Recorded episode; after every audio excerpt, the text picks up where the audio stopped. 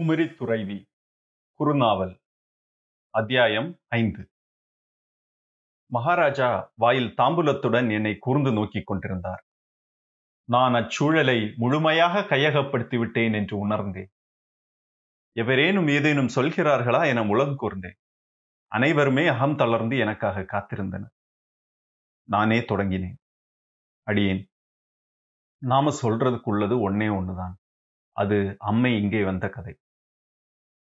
தம்புரானி, மாலிகாஃபூர் படை கொண்டு வந்து திராப்பள்ளியை ஜெயிச்சு சூறையாடிட்டு பாண்டி நாட்டுக்குள்ள நுழைஞ்சப்ப அவர் வந்துட்டு இருக்கிற தகவல் தெரிஞ்சதுமே சிவாச்சாரியாருங்க மீனாட்சி அம்மையை பீடத்திலே இருந்து பேத்தெடுத்து பட்டு திரையிட்ட பல்லக்கிலே வச்சு எட்டு பேரா தூக்கிட்டு கிளம்பிட்டாங்க. சுந்தரேசலிங்கம் ரொம்ப பெருசு, அதனாலே லிங்க சூசகமா வைகையிலே இருந்து ஒரு சின்ன கல்லை எடுத்து அதிலே சுந்தரேஸ்வரரை ஆவாகனம் பண்ணி எடுத்துக்கிட்டாங்க. கூட பரிவாரமா சிவாச்சாரியாருங்க கொஞ்சம் பேரு. ஏற்கனவே சிராப்பள்ளியிலே சுல்தான் பட்டாளம் நுழைஞ்சப்போ ஸ்ரீரங்கநாதனை அந்த கோயில் பட்டர்கள் தூக்கிட்டு கேரள நாட்டு பக்கம் போனாங்கன்னு அவங்க செய்தி அறிஞ்சிருந்தாங்க. ஸ்ரீவல்லப கஷேத்திரத்திலே ஸ்ரீரங்கநாதன் கோயில் கொண்டருளும் செய்தியும் செபி வழியா வந்திருக்கு. மேக்கே இருக்கிற ஏழு மலையடுக்கு மேலே ஏறி கடந்து சுல்தான் படைகள் கேரளம் வரை வாரதுக்கு வழி இல்லைன்னு மண் வழி தெரிஞ்ச செட்டிகள் சொன்னாங்க. அதனாலே என்ன செய்யலாம்னு யோசிச்சு இவங்களும் கேரள மண்ணுக்கு போகலாம்னு முடிவு கட்டினாங்க. அம்மையை பல்லக்கிலே எடுத்துக்கிட்டு சும்மா யாரோ செட்டி அம்மையோ மற்றோ போறாப்பிலே நடிச்சுக்கிட்டு அவங்க வைகைக்கரை வழியா போனப்போ ஒரு இடத்துல நெத்தியிலே பெரிய குங்குமம் வச்சு பச்சை பட்டு உடுத்தி கையிலே கிளியோட வந்த அம்மி கருப்பான மலைக்குரத்தி ஒருத்தி அவங்களை பார்த்திருக்காங்க. மகாராணி அம்மையை ஏன் இங்கே கொண்டு போறீங்க, அம்மை தெக்க போகணும்னு சொல்றாளேன்னு கேட்டிருக்கா. இவங்க ஆச்சரியப்பட்டு, ஏ குரத்தி, உள்ளே இருக்கிறது மகாராணின்னு உனக்கு எப்படி தெரியும்னு கேட்டிருக்காங்க. அம்மைக்கு நெத்தி குங்கும வாசம் எனக்கு அடிக்குது, அம்மா பேசுற மொழி என் கிளிக்கு கேட்குதுன்னு குரத்தி சொன்னான். மூத்த சிவாச்சாரியார் முத்துசிவம் அவகிட்டே, சரிடி, மகாராணி எங்க போகணும்னு சொல்றான்னு உன் கிளிக்கிட்ட கேட்டு சொல்லுன்னு கேட்டிருக்கார். கிளி உடனே தெக்கே போங்க தெக்கே போங்கன்னு சொல்லியிருக்கு. குரத்தி அதன் பேச்சை கேட்டுட்டு அவங்க கிட்ட, திரும்பாம தயங்காம திசை ஏதும் பார்க்காம தெக்கே போயிட்டே இருங்க, எங்க ஆடி மாசத்துல கனிக்கொன்றை பூத்திருக்கோ அங்க நில்லுங்க, அங்கே பக்கத்திலே வற்றா ஊற்றிருக்கும், மலையிளம் காற்றிருக்கும், கிளிக்குளம் கொஞ்சி கொண்டிருக்கும், அம்மை இருக்க விரும்புமிடம் அதுதான்னு சொல்லியிருக்கார். மகாராஜா நான் சொல்வதை கேட்டுக்கொண்டிருந்தார். அவருக்கு இந்த கதைகள் எல்லாம் தெரியும். வடுக நாட்டின் யோகி பிராமணராகிய திவான் ஜக்கால நாகமையா திருவாழங்கோட்டுக்கு வந்து ஏழாண்டுகள் தான் ஆகிறது. அவருக்கு தெளிவாக தெரிந்திருக்காது என்று நினைத்தேன். அவருடைய முகபாவனை அவ்வாறே என்று காட்டியது. அப்படித்தான் சிவாச்சாரியருங்க முப்பத்தாறு பேரு அம்மையை ஏத்திக்கிட்ட பல்லக்கோட தெற்கே வந்துட்டே இருந்தாங்க. குடிக்க தண்ணி இல்லாம வரங்காட்டிலே அவங்களிலே எட்டு பேர் செத்துட்டாங்க. ஏழு பேருக்கு வெப்பச்சீக்கு வந்து வழியிலேயே விழுந்துட்டாங்க. மிச்சம் பேர் காட்டுக்காய் பறிச்சு தின்னு இலைத்தழையை மென்று சாறு குடிச்சு வெம்பசிக்கு அப்பப்ப பொடிமண்ணு அள்ளி ஊதி பாற்றி வாயிலிட்டு விழுங்கி உயிரை தாங்கிக்கிட்டு அம்மையை தூக்கிட்டு வந்தாங்க. ஆனால் பல்லக்கை ஒரு தடவை கூட கீழே வைக்கல, எந்த ஊருக்குள்ளேயும் நுழையல, எந்த அயலார்கிட்டையும் பேசல. கயத்தாரிலே வழிக்கொள்ளை மறவன் சேடக்கரை கொண்டையத்தேவனும் கூட்டமும் அவங்களை வழிமறிச்சிருக்காங்க. வெள்ளை வெயில் நின்று எரியிற மொட்டைக்காடு, காக்காவும் பறக்காத மத்தியான நேரம், நிழல் தேடி ஒதுங்க ஒரு மரமும் இல்லை. அப்ப அவங்களை தூரத்து பாறை மேலே நின்று பார்த்த கொண்டையத்தேவனும் கூட்டமும் வேல் கம்புகளோட ஓடி வந்து மறைச்சு சூழ்ந்துகிட்டாங்க. அவங்களும் வெங்காட்டு ஓநாய் மாதிரி பல நாள் பசியிலேயே கருகி கரியா இருந்தாங்க. வாய் வெடிச்சு கண்ணு உலர்ந்து எரிஞ்சுக்கிட்டு இருந்தாங்க. பல்லக்கு தூக்கி வந்தவங்க கிட்ட பசிக்கு தின்ன கம்புச்சோள பொடி கூட இல்லை. கொண்டையத்தேவன் பல்லக்கு திரையை தூக்கி உள்ளே பார்த்தான். அங்கே மூணு வயசுலே சின்ன பொண்ணு ஒன்று உட்கார்ந்துட்டு இருந்தது. நல்ல கனிக்கருப்பு நிறம், கையிலே ஒரு பச்சை கிளி, பச்சை பட்டு சிற்றாடை கட்டி, கையிலேயும் காலிலேயும் பொன்னும் வைரமும் என்னுற நகை போட்டு பால் வெள்ளை பல்வரிசை மின்ன அவனை பார்த்து சிரிச்சா. அவ கண்ணை போல ஒரு கண்ணை அவன் பார்த்ததே இல்லை. காது வரை நீண்ட கருங்கண், முகத்திலே பாதியா விரிஞ்ச கண், கெண்டை போல துள்ளுற கண், மயில் நீளம் மின்னுற கண். அவன் அழுதுகிட்டே அந்த காலிலே தன் தலையை வச்சான். அவ அவன் குடுமியை தொட்டாள். அவன் தலைக்குள்ளே எரிஞ்ச ஜென்மத்தி அணைஞ்சு போச்சு. அவன் சித்தத்திலே குளிர்நிலா உதிச்சு போச்சு. அவன் ஏழு தலைமுறை மூதாதையருக்கு அப்பவே மோட்சம் கிடைச்சு போச்சு. அதுக்கு மேலே சிவாச்சாரியருங்களுக்கு காவலா கையில வேலோட கொண்டையத்தேவன் கூட்டமும் வந்தாங்க. அவன் அவங்களுக்கு காட்டுக்காய் பறிச்சு கொடுத்தான். ஊருக்குள்ளே போய் வேல் கம்பு காட்டி மிரட்டி அன்னமும் தண்ணியும் கொண்டு வந்து கொடுத்தான். அவங்க நெல்வேலி தாண்டி, நாங்குநேரி தாண்டி, வள்ளியூர் தாண்டி வந்தாங்க. வெந்த மண்ணை கடந்து, வெங்காத்து வீசுற திருக்கணங்குடி கடந்து, ராமலிங்கம் இருந்த பணக்குடி கடந்து, ஆரல் வாய்மொழி கணவாய் கடந்தப்போ சொர்க்கவாசல் திறந்தாப்புல இந்த பக்கம் இளமழை சேரல் அடிச்சிட்டு இருந்தது. ஆடி மாசம் தொடங்கியாச்சு.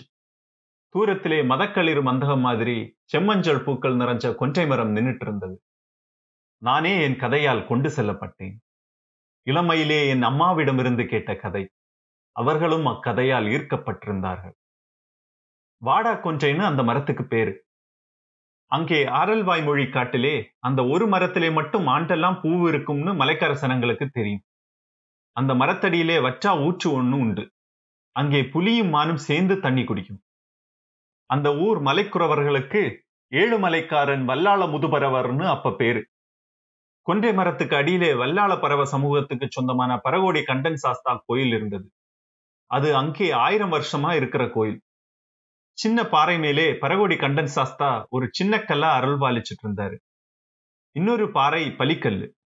அந்த பலிக்கல் பாறை மேலே அம்மையை இறக்கி வச்சாங்க. அப்பனை பக்கத்திலே வச்சாங்க. மகாராஜா பெருமூச்சு விட்டு, கேட்ட கதைதான் என்றார். ஆனா கேட்டுக்கிட்டே இருக்கலாம். திவான், அங்கே அம்மைக்கு கோயில் இருக்கிறது மட்டும்தான் எனக்கு தெரியும் என்றார். நான் திவானிடம், இந்த கதை எங்கேயும் பரவாம பார்த்துக்கிட்டோம்.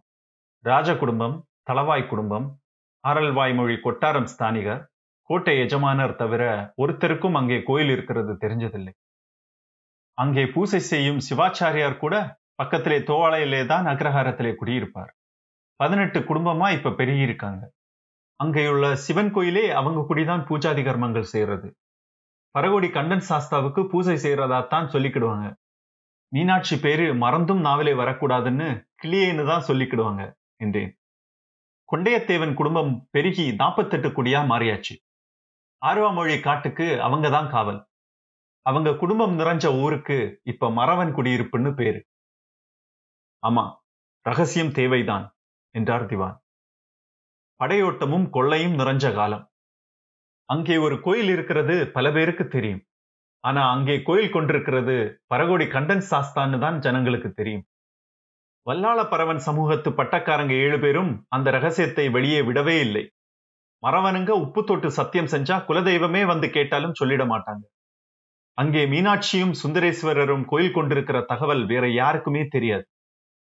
மகாராஜா அங்கே தரிசனம் பண்ண போகிறப்ப கூட படை வீரர்களை காட்டுக்கு வெளியே தனியா நிப்பாட்டிக்கிட்டு பறவைக்குடி பட்டக்காரங்க ஏழு பேர் கூட வர, கொண்டையத்தேவன் கூட்டத்து மறவங்க வில்லும் வாளுமா கூட வர, முள்ளும் கல்லும் மிதிச்சு நடந்துதான் போவாரு. வேணாட்டு நாயர் படையில் ஒருத்தன் கூட கோயிலை இப்ப வரை பார்த்ததில்லை என்றேன். மகாராஜா திவானிடம், அது பூர்வீகரான மகாராஜா ரவிவர்ம குலசேகர பெருமாள் கல்பிச்சு வேணாட்டுக்கு செங்கோல் கொண்டு சிம்ஹாசனம் அமர்ந்திருந்த காலம். அவர் மதுரையை ஆண்டருளிய ராஜா மாரவர்ம குலசேகர பாண்டியரின் மகள் நூமரவல்லி சுந்தரத்தாள் அம்மையை வெளிமங்கலம் செய்தவர். அவருக்கு அம்மையில் நாலு மகன்கள் உண்டானார்கள். நாலு பேருமே பாண்டிய ரத்தம். அதனாலே அவங்க மானசீகமா பாண்டியபக்ஷம். மகன்கள் கையில் நாடு போனால் வேணாடு அந்நியம் நின்று போகும்னு மகாராஜா பயப்பட்டார். அதனாலே ஒரு புதிய ஏற்பாடு உண்டாக்கினார். முன்பே சேரமும் பாண்டியமும் அடக்கி ஆண்ட சோழ ராஜாக்கள் இல்லாமலானாங்க.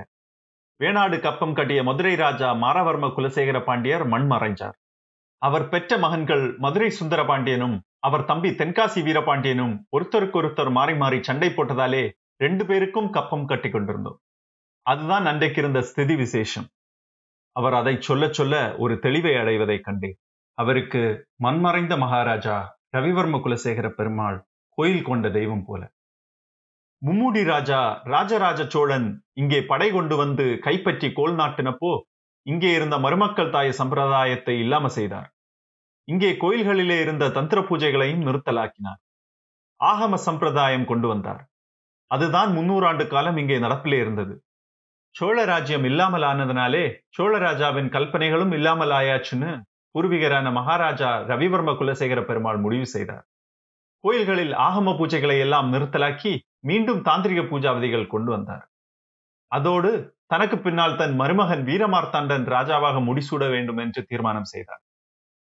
மகாராஜா தொடர்ந்தார். அதுக்கு தன் மகன்கள் அனந்தவர்மனும் அச்சுதவர்மனும் பிரபாவர்மனும் கிருஷ்ணவர்மனும் எதிர்ப்பு காட்டுவாங்கன்னு முன்னாலே தெரிஞ்சு அவங்களை களக்காட்டு பக்கத்திலே தனியா நிலம் பிரிச்சு கொடுத்து குடியேற்றினார். அவங்க களக்காட்டு பாண்டியர் கூட சேர்ந்துக்கிட்டாங்க. அது மகாராஜா அறிஞ்சு செய்த தந்திரமாக்கும். அவங்க பாண்டியங்க கூட சேர்ந்துக்கிட்டப்பவே அவங்களுக்கு இங்க சேர நாட்டிலே இருந்த ஆதரவு இல்லாம ஆச்சு. அதிகாரம் மோகிச்சு அதுக்கு மேலேயும் ஆதரவு கொடுத்தவங்களை பிடிச்சு கொல்லத்துக்கு நாடு கடத்தினார்.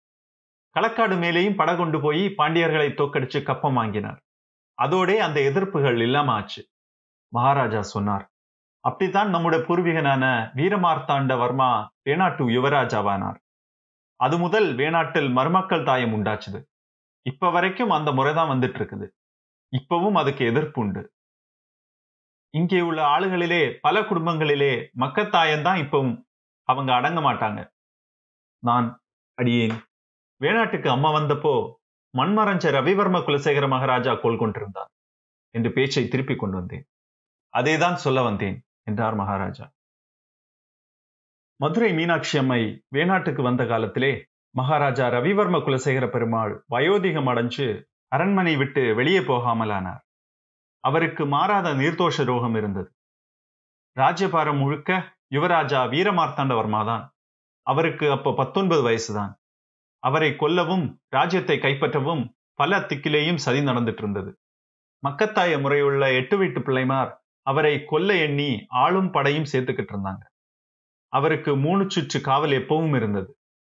அவர் சாப்பிடுற ஊனும் நீரும் தாம்பூலமும் மூணு முறை சோதிச்சு கொடுக்கிற முறை உண்டாச்சுது. அம்மாவன் யுவராஜாவாக பதவியேற்ற நாள் பங்குனி உத்தரம். அந்த நாளில் உச்சை மாறி சாயங்காலம் நல்ல மழை உண்டாகணும். அது பஞ்சாங்க சாஸ்திரம் அறுதியிட்டு சொல்லும் சத்தியம். ஆனால் அந்த நாளிலே பகலந்தி வரை ஒரு துளி மழை பெய்யலை. அது முதல் ஈராண்டுகள் வேணாட்டிலே மழை இல்லை. இடவப்பாதியும் கற்கிடக வருஷமும் பொய்யாச்சு. முதலாண்டு முடிஞ்சதுமே ஊரிலே பேச்சு தொடங்கியாச்சு. மக்கத்தாயம் நிறுத்தி ஆகம முறை முடிச்சதுனாலே தெய்வதோஷம் வந்து போட்டதுன்னு பல தண்டன்மாரும் பூசாரிமாரும் குறி சொன்னாங்க. அதை எட்டு வீட்டு பிள்ளைமார் சொல்லி பரப்புனாங்க. இரண்டாம் ஆண்டிலே மழை நின்று வற்றாக்குளங்கள் வற்றி பொடிப்பாறை கிடந்தப்போ ஆய்குலத்து ஆட்சி காலம் முதல் இருந்து வந்த முறைமைப்படி மாடம்பிகள் வாளுடன் வந்து கூடி சொல்லி முடிச்சு யுவராஜாவை முடிநீக்கம் செய்ய வேண்டுமென்னு பல திக்குகளிலிருந்தும் வெளிவர ஆரம்பிச்சாச்சு. மாடம்பிகள் கிட்டே இருந்து மகாராஜாவை காக்க ஸ்ரீவாழுங்கோட்டில் ஆனையும் குதிரையுமா பட்டாளத்தை நிறுத்தி வச்சிருந்தார் தளவாய். மகாராஜா செய்யாத வழிபாடு இல்லை, யாக ஹோமாதிகள் இல்லை, ஒன்னும் நடக்கலை. வானம் வெளுத்து கிடந்தது. அப்பதான் ஆரல்வாய் மொழியில் அம்மன் நுழைஞ்சு கோயில் கொண்டாள். அந்த நாளிலேயே கருந்துணி கட்டி மறைச்சது போல மழை கொண்டு வானம் இருண்டது. வருஷமாறி தொடங்கி திரைசீலை மாதிரி பதினெட்டு நாள் ஆடி உலஞ்சு அகலாம நின்னுது. அதன் பிறகு இந்த அறுபத்தொன்பது ஆண்டு காலம் மழை ஒரு நாள் பிந்தியதில்லை. வேணாட்டிலே ஒரு குளம், ஒரு கிணறு, ஒரு ஓடை வற்றியதில்லை. புல்காயா பச்சை கொண்டு பொலிஞ்சிருக்கு நிலம். மகாராஜா சொன்னார், மழை பெஞ்ச செய்தி கேட்டு மண்ணு போலே குழஞ்சு மலை போலே குளிர்ந்து காற்று போலே கனிஞ்சு நம்ம அம்மாவன் வீரமார்த்தாண்டவர்மா மகாராஜா அரண்மனையிலே இருந்துட்டு இருக்க நேரத்திலேதான் அம்மை வந்து ஆர்வா மொழியிலே அமர்ந்த செய்தி வந்தது. அப்படியே அந்த நேரத்திலே வஸ்திராதிகளோட கிளம்பிட்டார். ஒப்பம் ஆறுமில்லை, திவானும் தளவாயும் மட்டும்தான். பல்லக்கிலும் குதிரையிலுமா போனார். மழையிலே நனைஞ்சும் ஆறுகளிலே இறங்கி நீந்தியும் போனார். ஆர்வா மொழிக்கு போய் அம்மையை கண்டு அடியிலே முடிவச்சு மக்களை காத்துக்கொள்க அம்மையேன்னு சொன்னார். தேடி வந்த அம்மைன்னு தான் எப்பவும் சொல்வார். அம்மைக்கு அங்க கோயில் கட்டினார். அது பரகோடி கண்டன் சாஸ்தாவுக்கு ஸ்தலம். அதனாலே பிரதான தெய்வம் சாஸ்தா தான். பக்கத்திலே அம்மையும் அப்பனும் இருந்தாங்க. சாஸ்தா உலக நாயகிக்கும் உலகானவருக்கும் காவல் இருந்தார். யோக சாஸ்தா அம்மைக்கு அருமை தம்பியானார் என்றார் மகாராஜா. எல்லா காரியங்களையும் அவர் சொல்லி என் அம்மாவன் தன் செவியால் கேட்டிருக்கார். எனக்கும் சொல்லியும் இருக்கார். பெரிய கோயில் கட்ட வேணும்னு அம்மாவன் சொல்றது உண்டு. ஆனா கோயில் இருக்கிற செய்தி தெரிஞ்சு மதுரை சுல்தான்கள் படை கொண்டு வந்தா என்ன செய்ய? அதனாலே அம்மை கொன்றைவனத்தம்மனா பரகோடி காட்டுக்குள்ளே இருந்தான். இப்ப அவளுக்கு அழைப்பு வந்திருக்கு. அவ தேடி வந்த மண்ணு அவளை திருப்பி அனுப்பணும். மகாராஜா சிரிப்பது போல உதட்டை வளைத்தார்.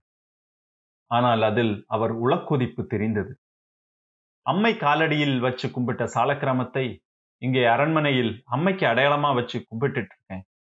ஒரு நாள் அம்மையை கும்பிடாமல் இருந்ததில்லை. அம்மை இல்லைன்னா இந்த நாடு இல்லை. மகாராஜா நிறுத்தியதும் நான் வாய்ப்பொத்தி குனிந்து, அடியேன் இங்கே அடியேன் சொல்ல வந்ததும் அதுதான் என்றேன். என்ன என்றார் மகாராஜா. அம்மையை நாம் கொண்டு வரலை, அம்மையே தேடி வந்தார். அம்மையை அனுப்ப நாம யார்? அம்மை எழுந்தருள சம்மதிச்சா கொண்டு போகட்டும்னு சொல்லிடுவோம் என்றேன். திவான் முகம் அலர்ந்து, ஆமா அது நியாயமாக்கும் என்றார். அம்மையை நாம எப்படி அனுப்ப முடியும்? அம்மை முடிவெடுத்து அமர்ந்த இடம் அது. ஆமாம், அது காரியமாக்கும் என்றார் மகாராஜா. மதுரையில இருந்து தலவாய் வெங்கப்ப நாயக்கரும் ராயசம் விஜயரங்கையாவும் தட்சிணாதி மடத்து சுவாமி நாராயண பட்டாச்சாரியாரும் பெரிய நாயக்கரோட ஓலையோட வராங்கன்னு ஒற்றாளன் செய்தி என்று நான் சொன்னேன். அவங்க வார அன்னைக்கு இங்கே ஒரு தெய்வ பிரசனம் வைப்போம். கனியான் களம் வரைச்சு அம்மையோட ஹிதம் என்னதுன்னு கேட்டு சொல்லட்டும். திவான், ஆமா அதுதான் செய்ய வேண்டியது. அம்மை ஹிதம் தெரிஞ்சா கொண்டு போகட்டுமே என்றான். ஆனா அம்மை போகிறதா சொல்லிட்டா என்று தலவாய் என்னை நோக்கி சொன்னார். நாயக்க ராஜாக்கள் கொண்டு போனாங்கன்னு ஆனா கூட ஒண்ணுமில்லை. நாம சின்ன ராஜ்யம், கப்பம் கட்டுற ராஜ்யம். அவங்க நம்மை படை ஜெயிச்சு அம்மையை கொண்டு போனாங்கன்னு சொல்லிடலாம். எப்பவாவது மதுரையை நாம ஜெயிச்சு அங்க போய் அம்மையை திரும்ப கொண்டு வருவோம்னு ஒரு சங்கல்பம் எடுத்துக்கிடலாம். ஆனா அம்மையே இங்க இருந்து போறேன்னு சொல்லிட்டா அது நமக்கு பெருமையா? அம்மை இறங்கி போன ராஜ்யத்துக்கு ஏது பெருமை? ராஜாவுக்கு அவப்பேரும் மிஞ்சும். நான் பேசுவதற்குள் திவான், அதென்ன பேச்சு, களம் வரைச்சு கவிடி நிறுத்துறவரு நம்ம நாட்டு கணியான் தானே என்றார். என்ன சொல்றீர் நாகமையரே, கணியனை கொண்டு வந்து பொய் சொல்ல வைக்கவா என்றார் மகாராஜா. இந்த அரண்மனைக்கே தேவசாபம் கொண்டு வந்து தரப்போறீரா? அடியேன், நான் சொல்றதும் அதுதான். அம்மை கிளம்பின பிறகு ஒரு ஆண்டு மழை பொய்யானா பிறகு ராஜ்யத்தில் உள்ளோர் நாக்கு எங்கே போகும்னே தெரியாது. இப்பவும் மக்கள் தாய கூட்டம் தக்கம் காத்திருக்குன்னு தம்புரானுக்கு அடியேன் உணர்த்தியாகணும் என்றார் தலவாய். திவான் என்னை பார்த்தார். நான் பணிந்து, அடியேன் கணியானை கொண்டு தேவப்பிரசனம் பார்க்க வேண்டாம். சிவீந்திரம் சிரமடம் பிரம்மதத்தன் நம்பூதிரி பாட்டை கூப்பிட்டு பார்க்க சொல்லலாம் என்றேன். அதனால் என்ன லாபம் என்றார் மகாராஜா. அடியேன் நாடும் மகாராஜாவும் இருக்கப்பட்ட நிலைமையை திருமேனியிடம் உணர்த்திச்சு வைப்போம். அவர் எண்ணி முடிவெடுக்கட்டும். திவான், ராஜலட்சுமியான தேவியை அனுப்ப சாஸ்திரம் உண்டான்னு கேட்போம் என்றார். உண்டுன்னு சொல்லிட்டா என்றார் தலவாய். அது சாஸ்திர கல்பனைன்னு சொல்லிடலாம் என்று நான் அவரிடம் சொன்னேன். திரும்பி மகாராஜாவிடம், அடியேன் மகா பிராமணன் சொல்லு ஒண்ணு வாரது நல்லது தம்புரானே என்றேன். மகாராஜா மீண்டும் தாடியை நீவிக்கொண்டிருந்து விட்டு, ஆமாம் அது நல்லது என்றார். பெருமூச்சுடன் மெல்ல இழகினார். ஆமா, ஆதரணீய பிராமணனுடைய ஒரு சொல்லு வந்தா அது நமக்கு எல்லா வகையிலும் நல்லது. அடியேன் இந்நாட்டு மணிமுடியும் செங்கோலும் சிரமடம் திருமேனிக்க கொடையாக்குமே என்று நான் சொன்னேன். ஆமா அது உண்மைதான் என்று மகாராஜா சொல்லி விடை கொடுக்கும் முகமாக கையை அசைக்க நானும் திவானும் தலவாயும் வணங்கி வெளியே வந்தோம். திவான் என்னிடம், பெரிய திருமேனி நல்லது சொல்லணும் என்றார். சொல்வாருன்னு நம்மாலே சொல்ல முடியாது என்றார் தலவாய். அவர் தேவ பிரசனத்தில் பொய் சொல்ல மாட்டார்.